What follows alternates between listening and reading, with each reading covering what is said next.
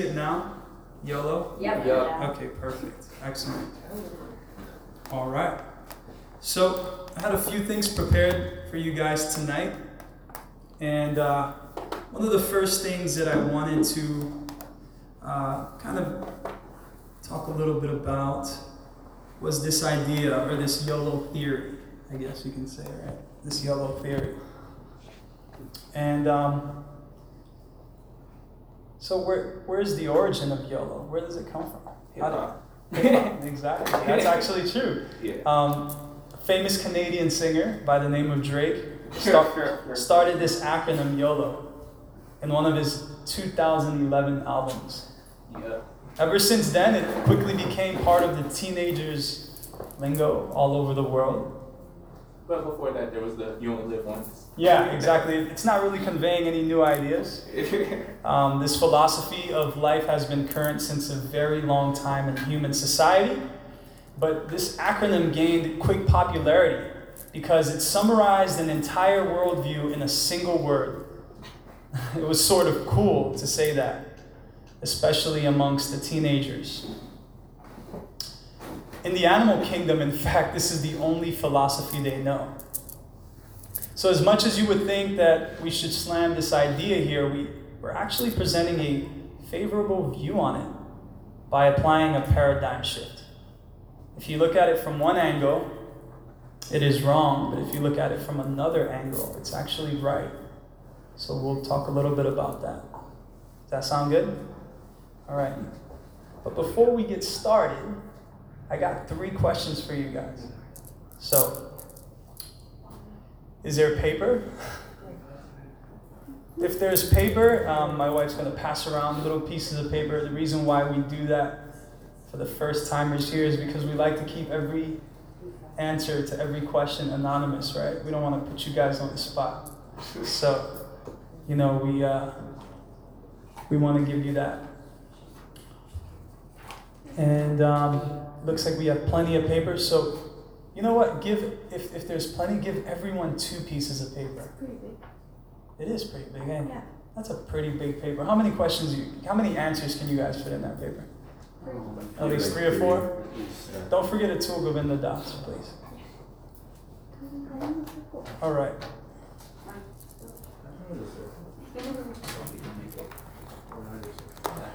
All right.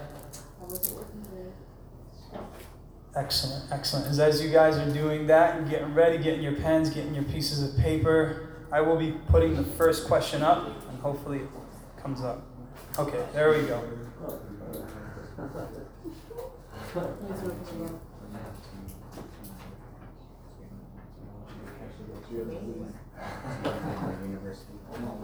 Oh no, he wasn't. Um, he wasn't going to So the question is Would you say this notion is having a positive or negative effect on society? Please explain. Take your time. Oh, two minutes. No, one minute.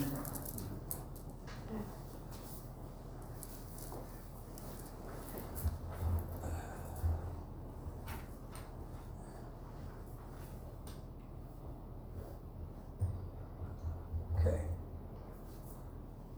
Nice, nice. Guys, go ahead, take your time. Let me Move some of this reverb out of my voice. There we go. Dry. Is that better? Is that good? Pretty dry. Okay. Pretty dry. Sound nice and clear back there, Atul? Yes. Okay, good.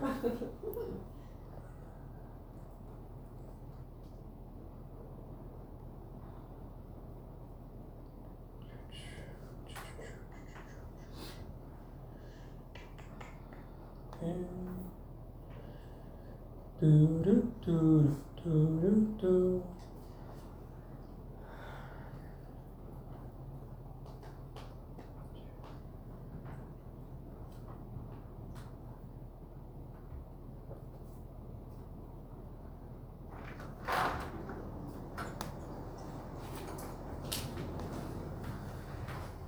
Welcome, Michelle. So this is the first question tonight. It's already up on the board. So if you want to catch up with us, I'll wait a couple more minutes for you. Tonight's uh, lecture is YOLO. You only live once. You've probably heard of that, right? YOLO. Okay. So we're going to talk a little bit about YOLO. This idea of YOLO. So the first question's up on the uh, screen there, and it says, "Would you say that this notion is having a positive or negative effect on society?" And please explain, if you can. All right, and while you guys are doing that, actually, I'll give I'll give Michelle a minute to think about it.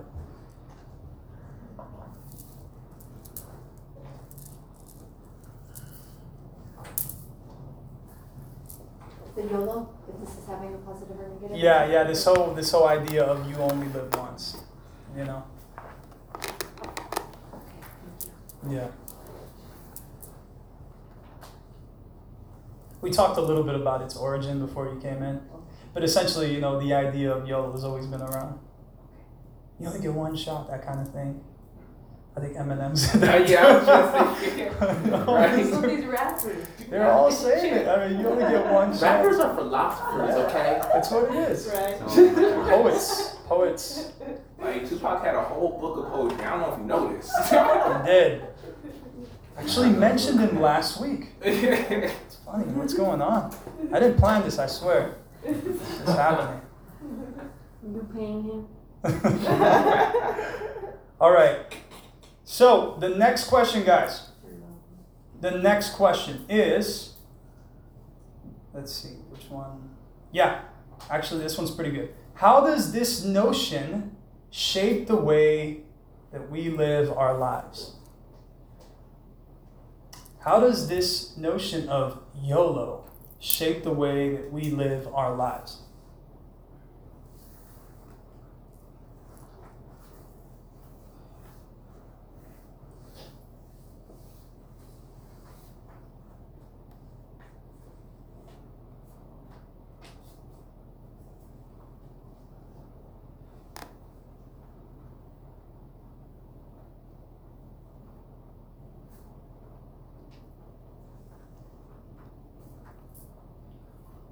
Huh? Your mom's. My mom's on? Mm-hmm. Hi, mom. She just said Hare Krishna. Aww. so sweet. You're the best mom.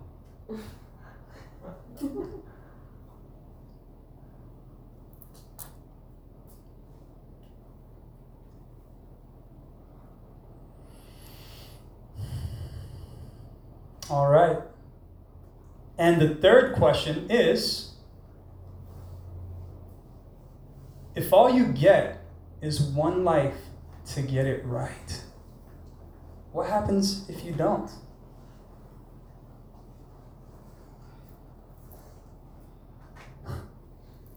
Thought provoking questions, huh? What if you don't get it right, or what if you don't get only one life? Can you see it?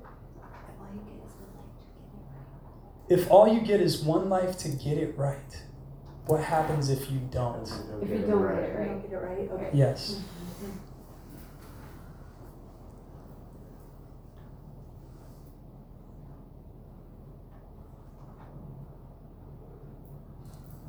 All right.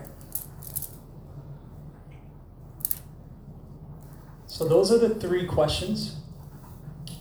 And I'll give you one more minute. And we'll go into where YOLO is wrong. This idea of YOLO.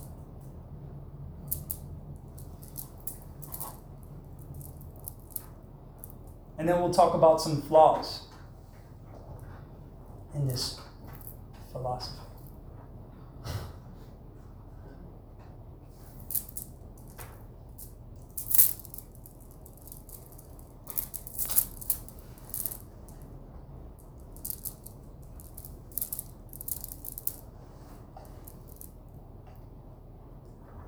All right, people are starting to raise their heads. I am getting the impression that people are either finished or they're deep in thought. One of the two. I think Atul's finished because he put put the pen cap on his pen. I mean, he took it to the next level. So All right. So where YOLO is wrong, this this philosophy is rooted in the idea that birth and death are the boundaries of our existence. There is no acceptance of the principle of reincarnation. The only proofs which can be shown to reject this principle is that we simply do not remember any past life or that there is no scientific method to establish its veracity. Bless you. It is also a matter of convenience for the mass of people because this philosophy promotes hedonism, the pursuit of sensual self indulgence, which is generally appealing to the mass of people. Right? It almost negates the principle of accountability to one's actions. There's no consideration either of sin or piety or the result of both, either in heaven or in hell. This concept of life basically gives a sense of freedom, which is why it's so popular. Does that make sense? Mm-hmm. Okay. Let's talk about some of the flaws in this philosophy of YOLO. And the first flaw is in these assumptions, one is to think that because we do not remember any past life, it doesn't exist. Because we can't remember it, right? But if that's the case, we don't remember anything of our life when we were a one year old. Think about it. Does anyone remember when they were one? no? Okay. Does that mean that we were never a one year old? So, I mean, this isn't really a strong argument. Even in most cases of serious accidents, the person does not remember what had happened. He wakes up a few days later in the hospital but does not remember anything of the accident.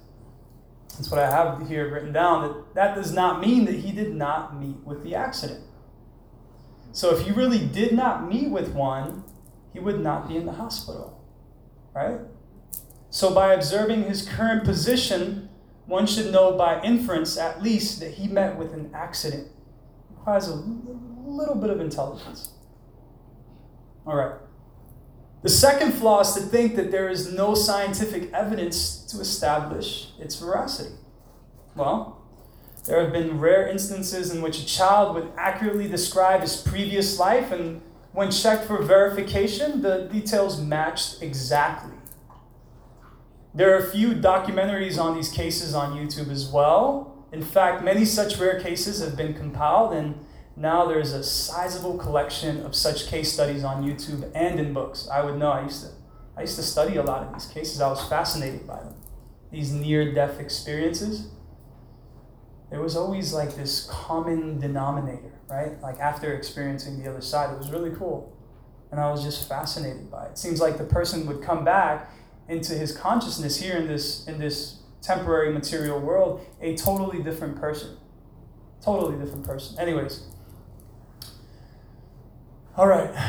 The modern scientists may not be equipped as yet to explain the phenomenon of reincarnation, but these case studies shatter their strongly held viewpoint on the matter. By dictionary definition, science is the intellectual and practical activity encompassing the systematic study of the structure and behavior of the physical and natural world through observation and experiment. Observation and experiment. So, how can they negate something when they are observing it? Although they may not be able to adequately experiment on it, but if they are observing something, then they cannot deny its existence. So, if the case studies are indicating reincarnation, how can one negate the principle altogether? It's a question to ponder. Moreover, to err is human, right? Or to err is human, right? We have four defects. You guys have heard of these four principal defects that we all have? The first one's we commit mistakes. Has anyone here ever committed a mistake? You've never committed a mistake, Not man? even once. Man. That's a lesson learned, okay? This guy, this guy is special. The second principal defect is we can be disillusioned. You know, we may think that, hey, that person loves me, but then they break our hearts, they betray us, right? We become disillusioned. Also, we have imperfect senses. What does that mean? Imperfect senses. That means that if I shut off all the lights in this room, you won't even be able to see the hand in front of you, right? So, we have imperfect senses, and um, we also have a cheating propensity, unfortunately. We all have these four imperfect senses or defects. The scientists themselves are imperfect in their theories, and instruments must also be imperfect because it is their creation. Make sense? All right. The third flaw is the hedonism and whimsical life that the idea of one life promotes or suggests. I'll repeat that. The third flaw is the hedonism and whimsical life that the idea of YOLO promotes or suggests. Everyone wants to be happy. That's a fact, right? Would you guys agree? Yes. Okay. In this material world, that's the world that we're in right now, this world of matter. That's why we call it material because it's it's dense, right? This material world of sensual pleasure. Um, sensual pleasure is essentially pleasure through the senses, right? We have five senses, five, you know. So through these senses, we interact with the world, right? And we define happiness through this uh, sensual pleasure.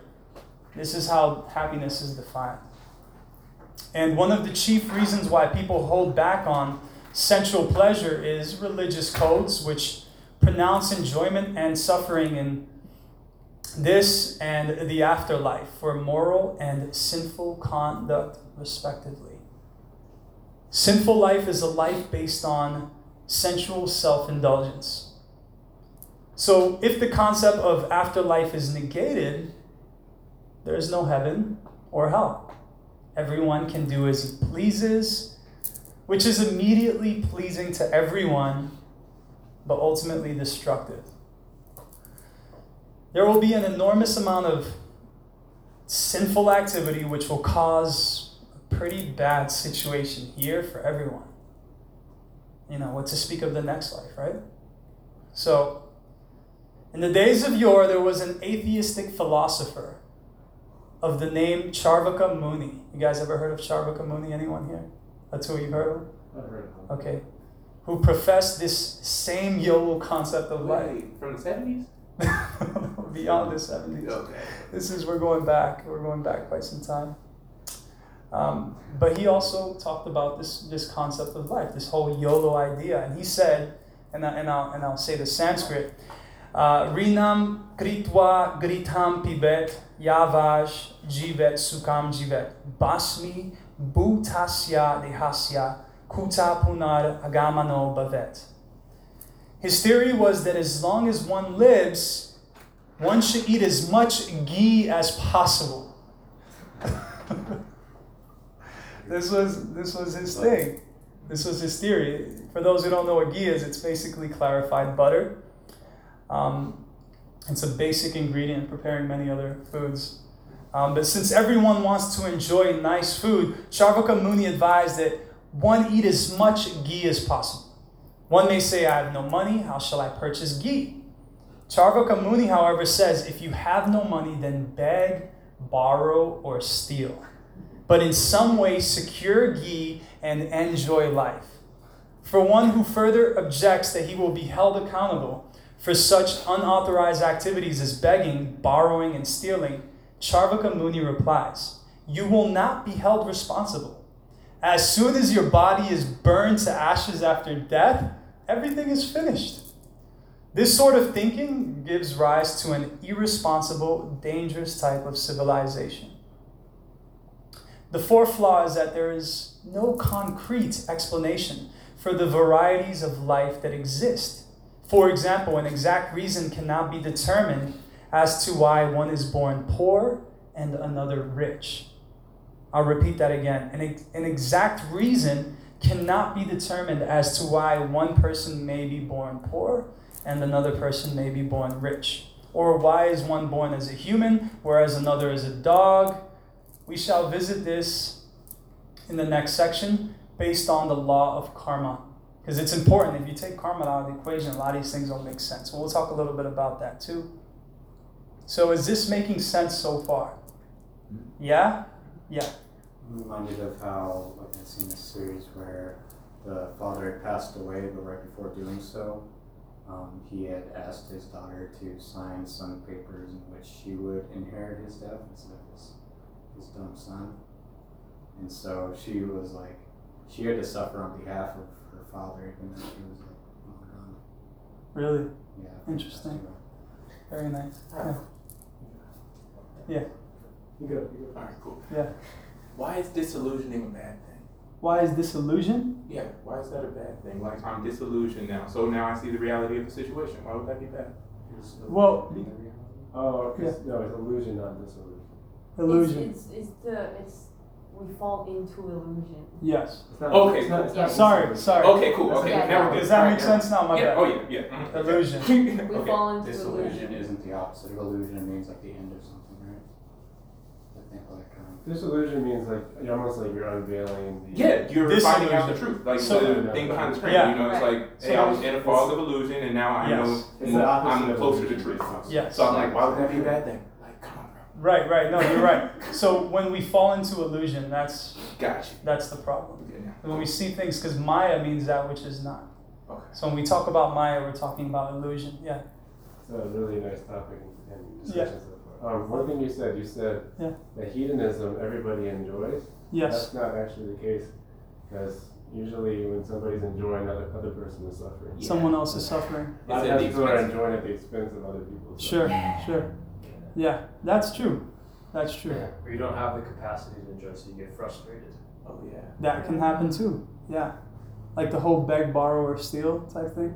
Yeah. For sure. These are all good points. You can suck at all three. Yeah, exactly. like strike you you're out. good points. Good points.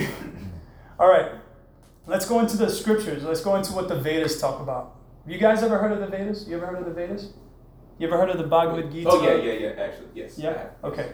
So, it's our Bhakti Yoga text, and they're very, very ancient. So much knowledge in them, and it's the books that we mainly study: the Bhagavad Gita, the Srimad Bhagavatam. So that's some of the scriptures that we'll talk a little bit about today. Um, so let's de- let's deconstruct it a little bit um, by scriptural evidence. So this whole theory of only one life stems directly from this bodily conception of life. That means that everyone thinks essentially he's his body, right? So when the body dies, we think we die. But the first thing that constitutes real knowledge is the awareness that the soul and the body are two separate entities with diametrically oppo- opposite characteristics. That is clearly explained in the Bhagavad Gita. Thank you. Chapter 2, verses 17 and 18. Let's see if I can sing this because Sanskrit is usually sung, you're not usually speaking it. So uh, let's see. Avinasi tu tadvidi yena sarvamidam tatam. Vinashama vyayashyasya nakashit kartum arhati. Antavantai medeha nityasyokta saririna anashino premayasya tasma yudyas yudyaswa bharata. And what this says is that which pervades the entire body, you should know to be indestructible. No one is able to destroy that imperishable soul. The material body of the indestructible, immeasurable, and eternal living entity is sure to come to an end. The soul is eternal and the body is temporary under all circumstances. Only circumstantially the soul is trapped within the material body. Under the influence of the powerful material nature, the soul, and this is the word again, is disillusioned to think that he is the material body. That is confirmed in the Srimad Bhagavatam 175. So maybe someone can do a, a, a look, uh, maybe a word study on that disillusion. To me, I was under the impression that it means being under illusion as well. I mean, So- if you're disillusioned, it meant that you fell into illusion, so one kind of. That's what I mean. I, th- I thought they were the same. Just okay. Anyways, moving on. Let's see. That, okay, I read that. And that is confirmed also in the Srimad Bhagavatam, which is the other the scripture. The Srimad Bhagavatam is a much la- larger collection of scriptures. And it states in the Srimad Bhagavatam, and I'll go ahead and quote the Sanskrit Yaya samoito jiva atmanam trigunatmakam paropi manute naratam tatkritam kabipadyate. Due to this external material energy, the living entity, although transcendental to the three modes of nature, thinks of himself as a material product and thus undergoes the reactions of material miseries. That means that the eternal soul dons and sheds the temporary material bodies, one after another, as is confirmed in the Bhagavad Gita 222. I'll skip the Sanskrit. As a person puts on new garments, giving up old ones, the soul similarly accepts new material bodies, giving up the old and useless ones. Another interesting point to note here is that one does not need to wait until death to find out if reincarnation exists or not. Even in this life, one passes through so many stages or bodies infancy, childhood, youth, and then old age. So when a person attains childhood, he has already shed his infant body. But when he is a youth, he has shed his childhood body. When he is an old man, he has shed his youthful body. So Bhagavad Gita 2.13 informs us that the soul similarly sheds the old body in exchange for a new one. This event is what is commonly known as death. Does that make sense? Anyone have any questions? All right.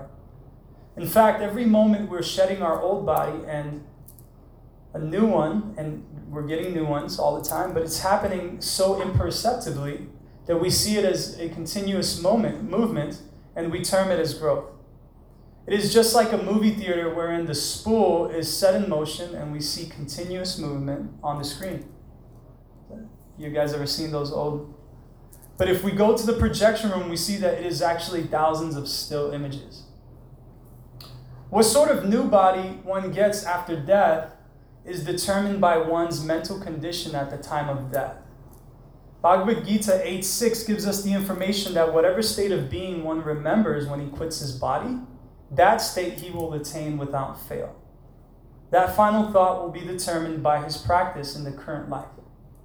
So if one is practiced to constantly think of one's pet dog, for example, he may very well remember that dog at the time of death and get the body of a dog after death.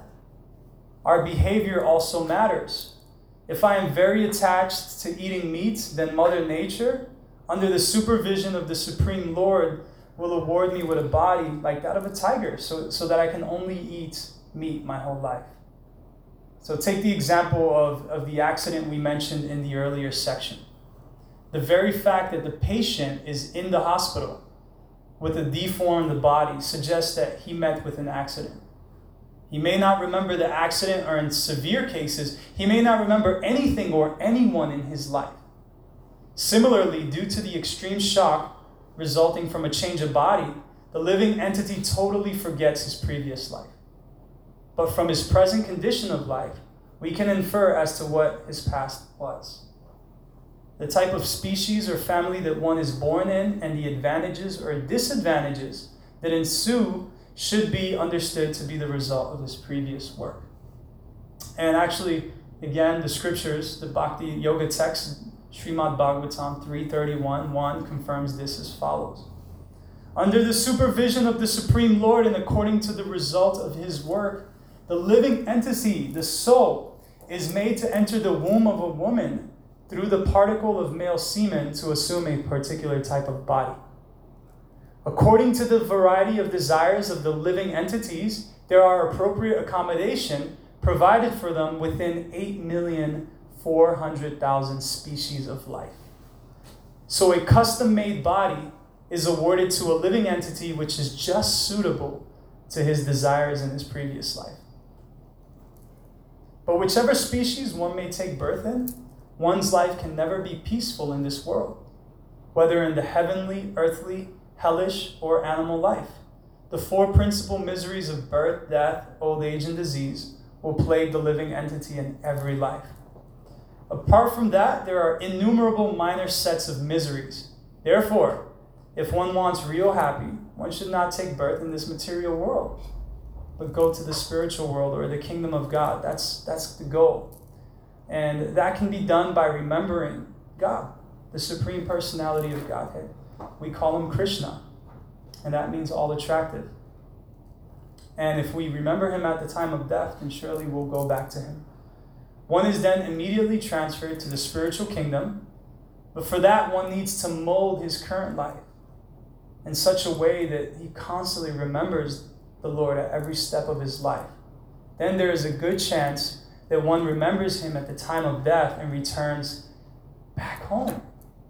Ultimately, we're strangers in a strange land, and we're trying to go back home, never to return this place. There, one enjoys unlimited pleasure because we're pleasure seeking beings. No one wants to deny you your pleasure. It is our nature to please. We were created to seek pleasure and to give pleasure. So it's our nature. But, but in, the, in the spiritual world, we can experience unlimited pleasure in the company of Krishna. And that's our constitutional nature. It's to be back with Krishna.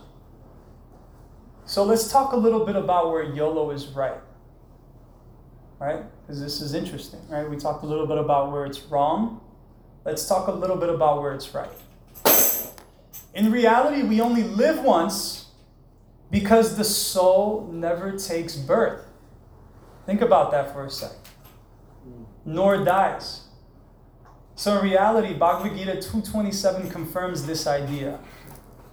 For the soul there is neither birth nor death at any time. He has not come into being, does not come into being, and will not come into being. He is unborn, eternal, ever existing, and primeval. He is not slain when the body is slain.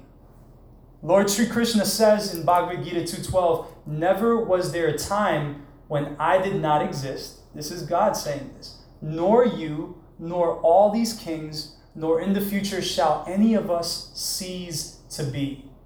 Each one of us is a tiny, eternal part and parcel of God. So we are actually a sample of God. God's eternal, and we're also eternal.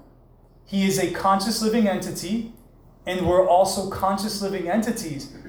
But He's so powerful that He alone maintains all the innumerable living entities both in this material world and in the spiritual worlds. Krishna's abode is also eternal. He describes it in Bhagavad Gita 8:20 and 21. And I'll skip the Sanskrit there. There is another unmanifest nature which is eternal and is transcendental to this manifested and unmanifested matter. It is supreme and is never annihilated. When all in this world is annihilated, that part remains as it is. That which the Vedantists describe as unmanifest and infallible, that which is known as the supreme destination, that place from which, having attained it, one never returns. That's my supreme abode. This is Krishna speaking. So the kingdom of God is a Sanskrit word, sanatana, eternal the jiva, which is we're the jiva, we're the individual soul, we're also described as eternal. So we also have this sanatana quality. And the Lord is also described as sanatana. The activity which can transfer this individual sanatana living entity to the sanatana abode to associate with the supreme sanatana, the Lord is called sanatana dharma or sanatan dharma which is the eternal occupation of the living entity. We're temporarily engaged in different activities right now. You name it, there's innumerable activities going on in this material world. Right? There's innumerable pursuits. You've seen that movie in Pursuit of Happiness? Everyone's pursuing their idea of happiness. So we're, we're temporarily engaged in, in all these activities, but all of these activities can be purified when we give up all these temporary activities and take up the activities which are prescribed by Krishna. And that's, that's a pure life. That's what he wants for all of us.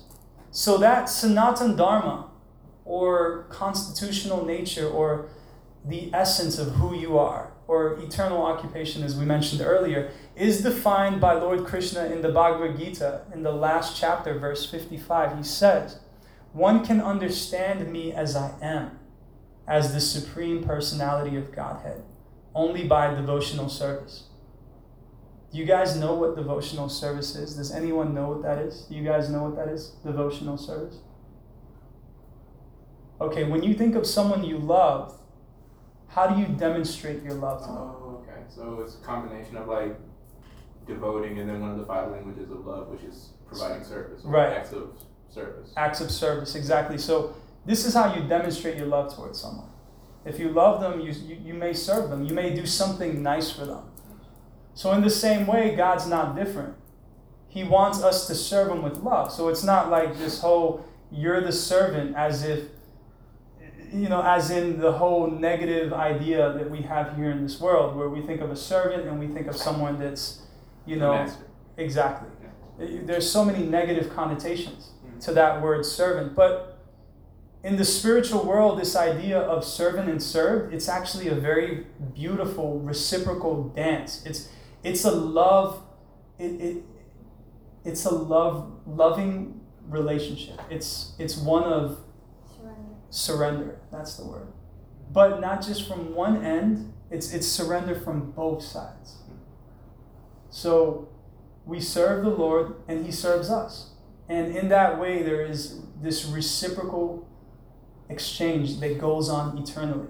And it is described that this is ever increasing. It never becomes old, it never becomes stale, and it's always growing for all eternity. And this is where we experience the highest bliss. This is actually our position. And, you know, my Gurudev, he's usually here, by the way, and he's usually the one giving this class, not me. That's why I'm not very good at this, but I'm trying. You're doing it. Um, but when he's here, he always says, um, when we are not in our constitutional position, we are malfunctioning. Which is why we experience so much suffering, which is why we experience so much unhappiness in this world. So even if we achieve the object of our whatever, somehow when we get it, we're still not satisfied when it's all said and done, it's like we don't experience what we thought we would get out of it. So what do we do? Okay, then I need more. So then we go for more. And this perpetual cycle of misery continues. And it never stops because none of these things can ever satiate the soul, which is spiritual. Why is that? Because all these things are temporary and they're material. So, how can you get satisfaction when you yourself are eternal from something that's material. It just makes no sense. So that's why my guru, that's, he always says that we're malfunctioning. So this idea of devotional service is the highest expression of love. Why is it the highest expression of love? Can anyone help me out here? Anyone? Why would you think that devotional service would be the highest expression of love? Yes. Because it's selfless. Because it's selfless. It's giving. Because it's giving. Anyone else? Because you're serving God. Because you're serving God. Right? Right. But what's your mood? What's your attitude? What, what, what are you thinking? Are you are you thinking that you want something out of it? So selfless. so it's selfless. Can anyone unpack that a little bit? Yes. Something uh, favorable for the object of love. Something In other words, favorable. like getting to know what would please them. Right. See, this this goes beyond just this mundane idea of love. Because when we think about love, we think about what can I get out of it? There's always this idea that what can I benefit from this? But even in this material world, we may experience the love of someone that is selfless and is thinking of the other person. So we get glimpses of what this, this real love looks like. But it's in the, in the spiritual world, it's called prema love, it's the highest love. There's words for, for these different levels of love. In the English language, there's just one word, so we use it interchangeably. Hey man, I love your shoes. So, in the same way that I may say, I love your shoes or I love your purse, I may say, I love you, mom. Mm-hmm. So, what's really the meaning of the word? So, in, in Sanskrit, though, there's different higher levels, higher meanings of the word love. So, this prema love is love that we share directly with the Supreme. And it goes beyond this mundane conception of love, it goes beyond this idea of love that we for the most part, see in this material world where it looks more like a business transaction. Hey, you please me, I please you. But the moment you stop pleasing me, I'm going to stop pleasing you, and I'm going to find someone else who can please me. You see, it's like it's like you scratch my back, I scratch yours. There's a video on YouTube, very famous. It's called Fish Love. Look it up if you haven't seen it. I was actually gonna bring that up. Yeah. So it's it's a very powerful video that drives home this exact point that I'm talking about. But that's not the kind of love Krishna is looking from us. He wants pure love. Prabhupada calls it unalloyed devotional service. Unalloyed because it's not mixed with anything, it's pure. So its intention is pure. So this is the kind of love that Krishna wants from us. And he gives us the free will to either reject them or accept them. And love can only be real love if it gives you the option of rejection. Right? If I force you to love me, is that real love? Uh, no, so basically, real love would be like if you never wanted me in your life again, I still want the best for you. Right. Right. But ultimately, my hope is that you would come back and that we can, again, once again, share in that love. So, hoping, I mean, in, in the material sense, you're right. Hey, okay, you know, you fell out of love with me, I still wish the best for you. We go our separate ways. But when we're when we're talking about the supreme lover, and we're talking about you. You were created to give him love, and he's created to give you love. So he's thinking, I respect that. In fact, I'll create a world where you can experience all that you need to experience without me. And maybe you may think that you found something better than me.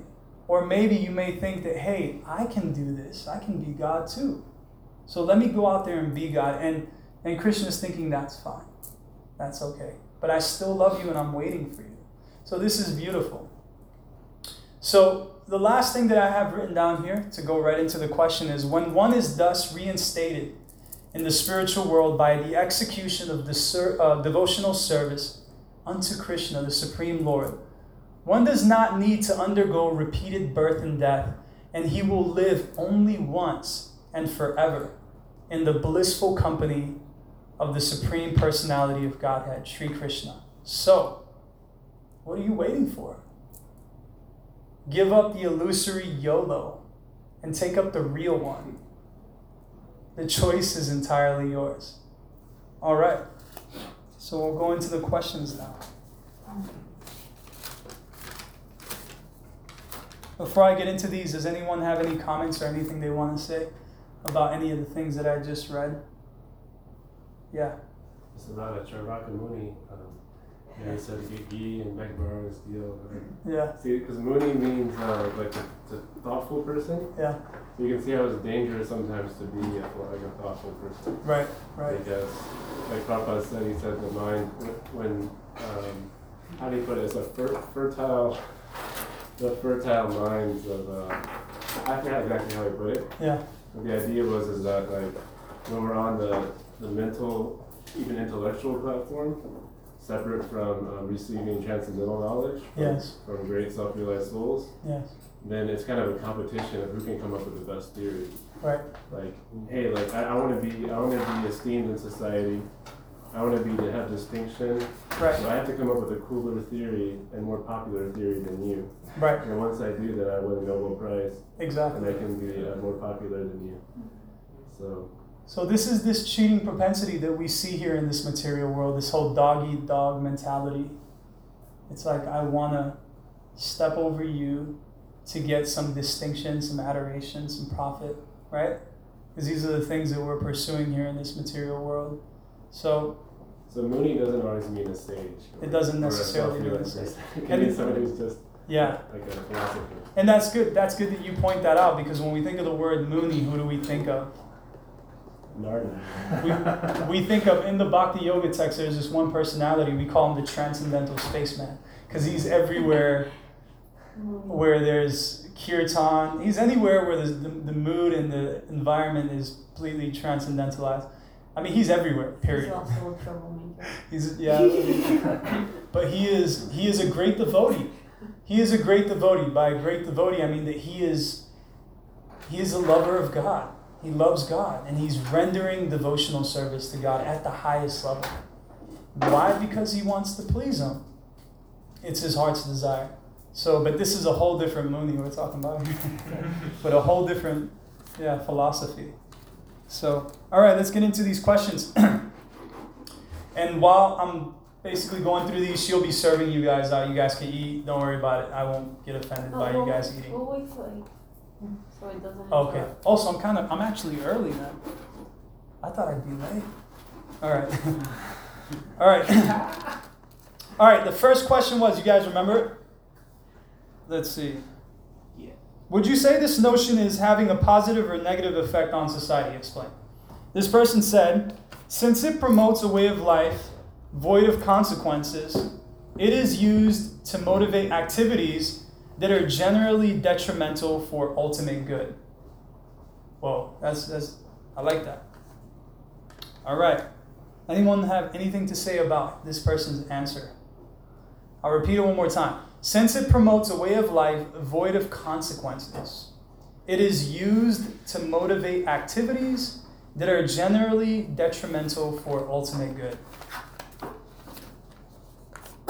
All right. Number two. How does this notion shape the way that we live our lives? Could be reckless, definitely based on temporary experience over a life of spiritual growth. Hmm. So this person says reckless, based on temporary experiences over a life of spiritual growth. And number three, if all you get is one life to get it right, what happens if you don't? you're, you're either eternally non existent or eternally in suffering or, dual, or in a dualistic environment.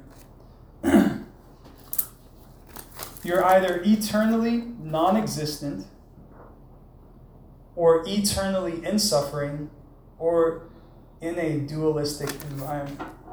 So, based on the Vedas,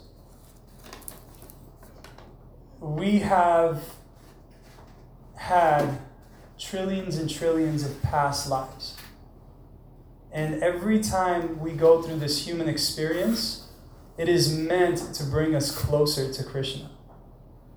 But because He's given us free will, we can choose whatever we want. We can choose to reject Krishna. We can say, Well, I don't want you, Krishna. And in our consciousness, we can think that we're away from, from God. And we can begin to live our lives in such a way where we're convinced that we're separate from God. So, if this is the case, and unfortunately we have to continue to transmigrate, Tra- transmigrate just means reincarnate.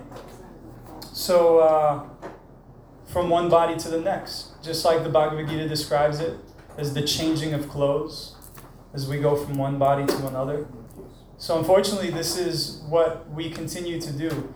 We continue to take on bodies, you know, repeated birth, death, disease, old age. You know, we have to experience these things.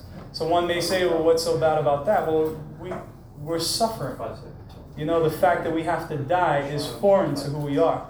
The idea of dying is troublesome to the mind because we don't realize that we're actually eternal. But once we realize that the reason it's foreign and it's troublesome to the mind is, is that because we're eternal, then we can accept this idea. So, anyways, I really like that. But I think eventually we'll have to continue to, you know, go through this cycle of samsara, um, taking new bodies, taking new births, and um, ultimately, if we're fortunate and if we're lucky and if we get the mercy of the Lord, then we can then we can transcend these uh, these material modes. We can go beyond these uh, these material bodies and go back home, and that's ultimately the goal. But I I reject this idea of getting it right in one life. That's that's not true. So you know they're my Christian brothers and sisters, which I love dearly, but they have this idea that you got to get it right the first time. If you don't get it right the first time, forget it. You're done. So it's like yes. And when do you see that even in our experience? Like, we always get other chances. Yeah. Yeah. So, you know, how could, if, if, if there's a creator and this is like, you know, microcosm of this creation, then how come, you know, we can make mistakes and learn from them in this experience, but the ultimate experience, we get one shot? We get one shot. It doesn't, it doesn't make any sense. Do not miss your chance. Yeah. So this is interesting. I love this point that you make. And I always talk about how can I express more compassion than the ultimate compassionate person, which is God. This idea that if someone, let's say, does me wrong in some way, if someone hurts me, that I can forgive that person and give them another chance, right? To redeem themselves, right?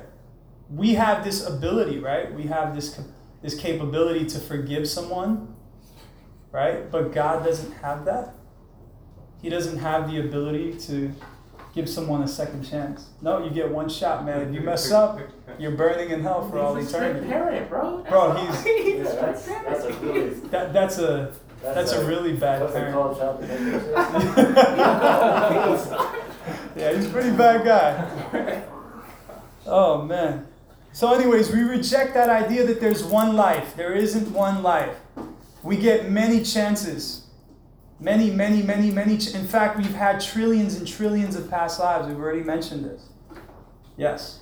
In the Gita, as I mentioned, like Krishna sends the demons to hell, but it's they're only demons because out of their own free will they've chosen to sin and turn away. And they'll do this perpetually throughout each lifetime. They're only identified as a demon because out of their own free will they will never turn towards Krishna. And why are they considered d- demonic? Because they will, out of their own free will, they will never surrender to the causeless mercy of Krishna. Right, but the opportunity's there. Yeah. So the opportunity is always there for them to change. So these people that think like they can say, well, if he's an all-loving God, why would he damn me to hell? That's like them condemning themselves in, in the name of God, and they don't get the point that there's like an olive branch. Right. Good point. Good point. All right, let's continue. All right, this person says, I think it is having both. Some, I think, will take it to mean that nothing, no one matters, which is bad. But for others, it gives courage to live to the fullest and to not simply follow the order of society. Good. I agree. I agree. And I think I touched a little bit on looking at it from a different perspective. But this is true. This is true. Uh, has anyone experienced a near death experience and then, you know, it kind of, I mean, you've heard of these cases. We talked a little bit about it. Person experiences this, this traumatic event that completely changes the way that they pursue and the way that they view life. So in the same way, if you were in a, in a you know, if you almost get into a car accident, it could have been fatal. You might co- you might go home, and if you have a family, you might you might hug your your, your kids tighter. Right. So this is true, definitely true. But ultimately, ultimately, because we're looking at this from a higher vantage point, right? We're like pressing the zoom out button here. Let's look at the big picture. You can become a really good person in this life. That's true, and that, and these are all positive things. These are all good things that will help elevate the soul. But ultimately, when one realizes that hey, one's eternal, and I've been given this opportunity to make spiritual advancement, then one takes full advantage of that. One doesn't put that off for another life. Because one understands, as it's stated in the scriptures, that this material world, because it's temporary, and because you're not temporary, because you're not temporary, this world is full of miseries. You may say, Well, I'm having a really, really good time right now. Mm-hmm. That might be your perception, but that will more than likely change. And we see this time and time again. So, all right, number two. ultimately it leaves it leaves most more greedy than before hearing this idea. So I guess how does this notion shape the way we live our lives? Ultimately, it leaves most more greedy than before. So this person sees it as it affecting us in a negative way. It might make one more greedy. Okay. All right. third question, or third answer. I think that it's pretty hard to guess that if we are not souls, maybe just no afterlife. I think that it's pretty hard to guess that if we are not souls, maybe just no afterlife. Does anyone make sense of that? I think that it's pretty hard to guess that if we are not souls, maybe just no afterlife. That makes sense. That makes sense. Okay. Yeah. Makes sense. I had to read it a few times. Okay, perfect. All right, sweet. Does anyone want to add anything to that? Expand on that. People maintain that there is no soul. Scientists, especially atheists. Right? So if there's if you're just dead, dead in the ground, then do what you want, live it up in the sun. Right. Same the old philosophy. Right, right. No punishment or reward. This is the punishment or reward. Right now, right here and now. Actually, when I was a kid, I grew up like in a Christian household, kind Yeah. of thing like that. So I grew Sure. up with this whole idea of like heaven and hell and all that type of stuff. Sure, me too. But heaven nor hell really scared me. The only thing that actually scared me was this idea that my soul could cease to exist. Right, So like, if I spent eternity in hell, cool. If I spent eternity in heaven, cool. If I cease to exist, that's cool. that's Cody. Right, right. I understand. Mm. Totally. Me too. But I, I, I would take it even further and say that if one spent an eternity in hell, that's pretty cruel. too. And Actually, like for me, it came from a perspective of like I got to experience life. Right. And if that was going to be taken away and I was going to cease to exist, why even give me the opportunity Right. to experience life? to That's a good point. Like it was that was that issue with me, kind of thing. And like that makes it was a lot like, of sense. It was like if I if I'm if I spend eternity in hell, that's cool. At least I didn't cease to exist because that's my biggest fear: Right. ceasing to exist, Right, right, experiencing life, and then having it taken away completely. right. So you, you heard these verses that I read earlier, where Krishna is he's saying that there's never been a time that you've never not existed. Oh yeah, I believe that too. I Yeah. was just saying from a personal experience, like why I Yeah. have that perspective. It means uh, that you're in touch with yourself as a soul Right, Oh yeah, because because the soul doesn't doesn't have that experience of dying. right. yeah, So you Right. want to die. Yeah, That's exactly. That's really good. It's almost, it's almost completely inconceivable Yeah. to have a sense of identity in Yeah, and, yourself. I, and and it's like that never even comes up in Christianity, but for me it was like it like it, ne- there's I don't remember s- reading anywhere that it said you cease to exist. No, but like for me when I was just analyzing it as a kid by myself, I was just like, well, hell seems pretty bad, but some things on earth seem pretty bad too. I can deal with it. Right, Um, right, right. But if I like ceased, like in that one moment when I just know that this is it, like Right. how many emotions would I go through in that moment, and Right. I would prefer never to have existed to begin with. Exactly. And why give me the chance, right? Yeah. Why give me the shot in the first place? Exactly. I like that. I think you're onto something, my friend. I recommend the Bhakti Yoga scriptures, the, the Srimad Bhagavatam, the Bhagavad Gita. You'll love it. Because for me, I grew up Christian too. hmm So I, I had all these questions. But I had so many holes, like there was so many unconnected dots. They get mad when you shake their foundation, even Absolutely. against the kids. They will freaking like. We love you guys, by the way, on Facebook land. yeah, You yeah. Much love. Much love, like, like, just- but but we're just we're just being real, you know. We're just being honest. Um, we love you guys. We respect you guys. Um, Jesus is very much real, and um, you know, if if you take shelter of Jesus Christ, then then you will surely go to the Father. There is no doubt of that. So take shelter of Jesus Christ, and you'll go back to the Father. All right, let's move on. Uh, number one. Would you say this notion is having a positive or negative effect on society? Please explain. This person said negative because it denies reincarnation. It lacks empathy or nature's equalizer. I like that. I like how they worded that. The drive to do everything for yourself is required. So do that risky skateboard trick. Very cool. All right.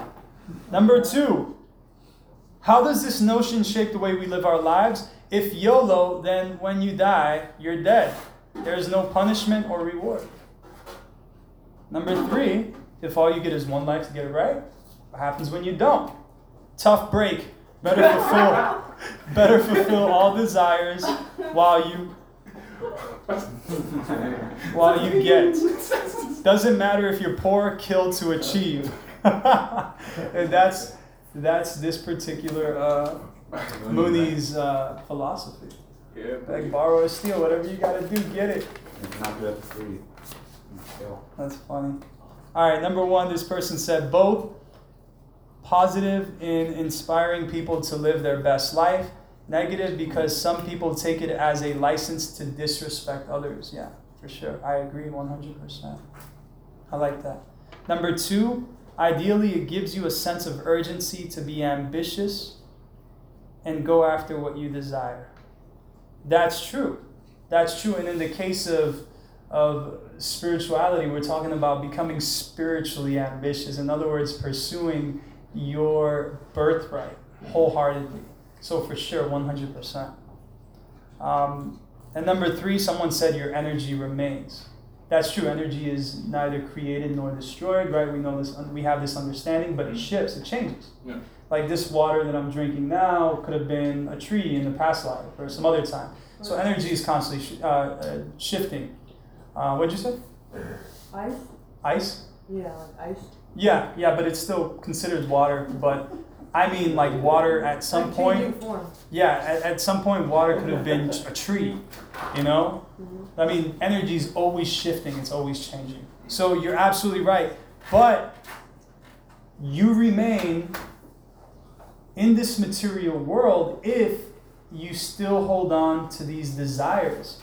And ultimately, at the time of death, it's all about your karma, which is, I mean, we all have karma, right? We're all dealing with karma. We all have, you know, reactions to our actions. So it's a, it's a combination of karma and it's a combination of desires.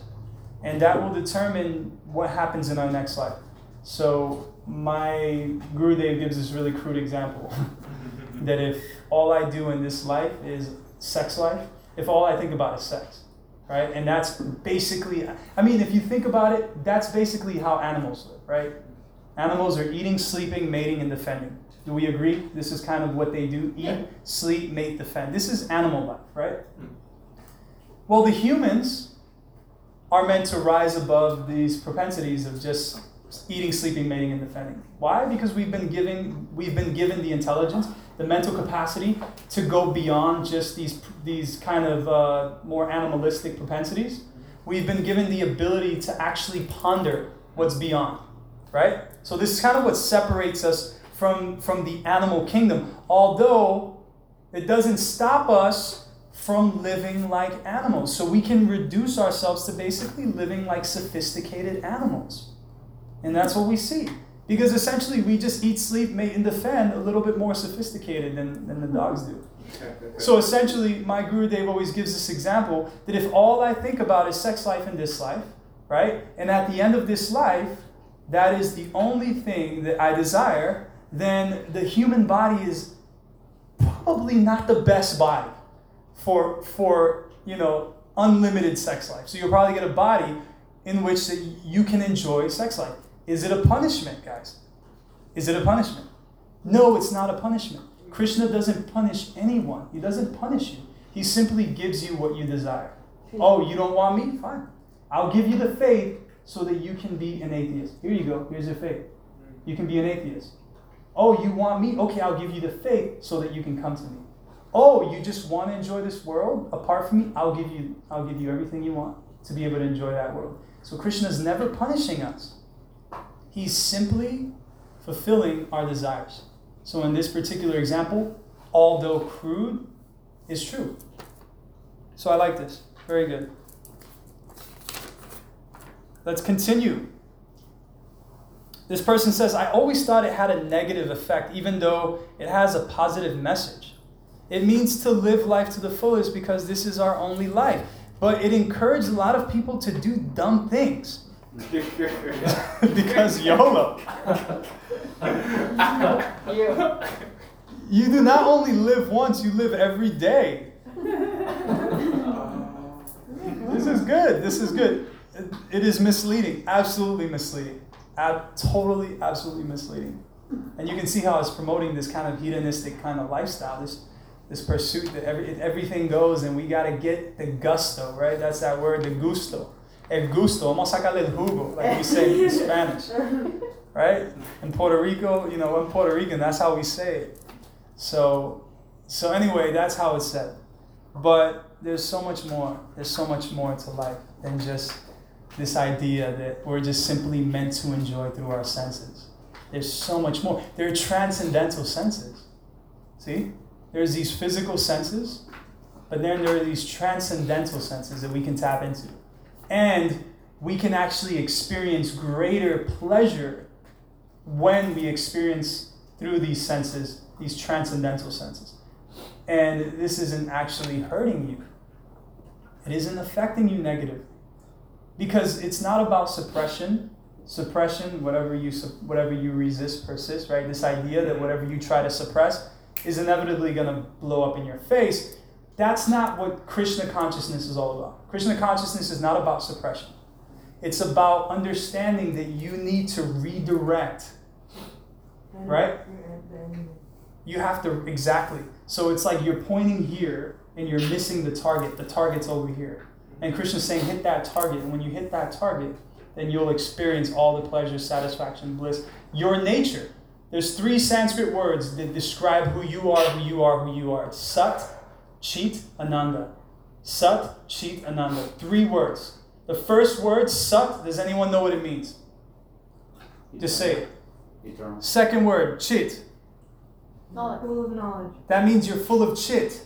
That's good. You're full of knowledge. All right? Get your minds out the gutter.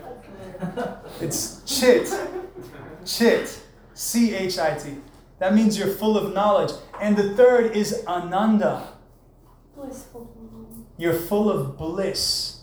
This is your nature, eternal, full of knowledge and bliss. This is who you are. Each and every one of you. If you're not experiencing that, it's because your consciousness is covered over. That's all. That's all. It's just it's it's between the ears, man. That's it. It's right here. All right. Let's move on. Number 2. It makes people think that their time is limited and that they have to do everything right now when really our existence is limitless. That is true. I had two Our when you were looking. is limitless. I would add to